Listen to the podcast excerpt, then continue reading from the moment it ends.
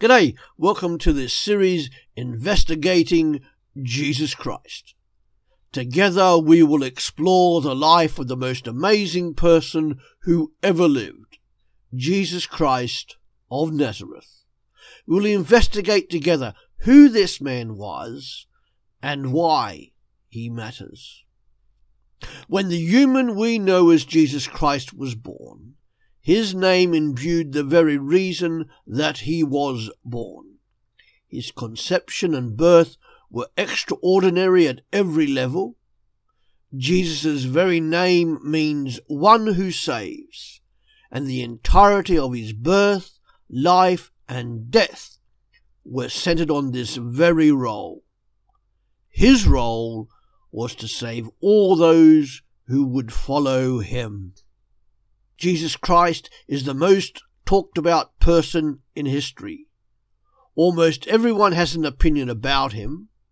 Jesus Christ was born to confirm God's promises and to be our representative before him. Jesus Christ gave us an example of how to live a holy life to the full. Jesus Christ was not merely a man who received some special power and nor was he some strange creation that was half man and half God.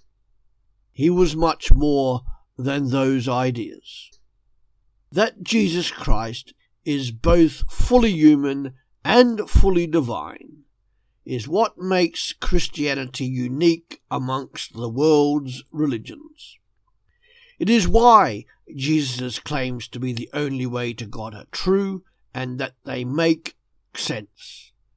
It is why millions of people today worship him and acknowledge him as their Lord and their God.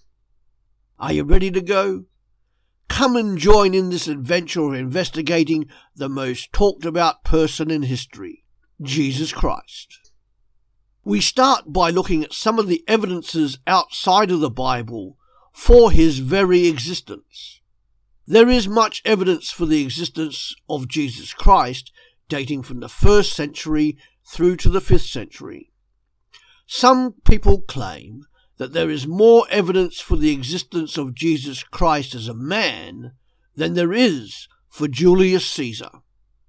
Regardless, the documents to which we will refer to are all widely available on the internet. Firstly, in the third century, Julius Africanus, quoting Thallus from the first century. Chronography 18.1 On the whole world there pressed a most fearful darkness, and the rocks were rent by an earthquake, and many places in Judea and other districts were thrown down. This darkness Thallus, in the third book of his history, calls as appears to me without reason, an eclipse of the sun. That is, of course, referring to when the sky went dark, when Jesus Christ died. Tacitus, in the years 56 to 120 AD.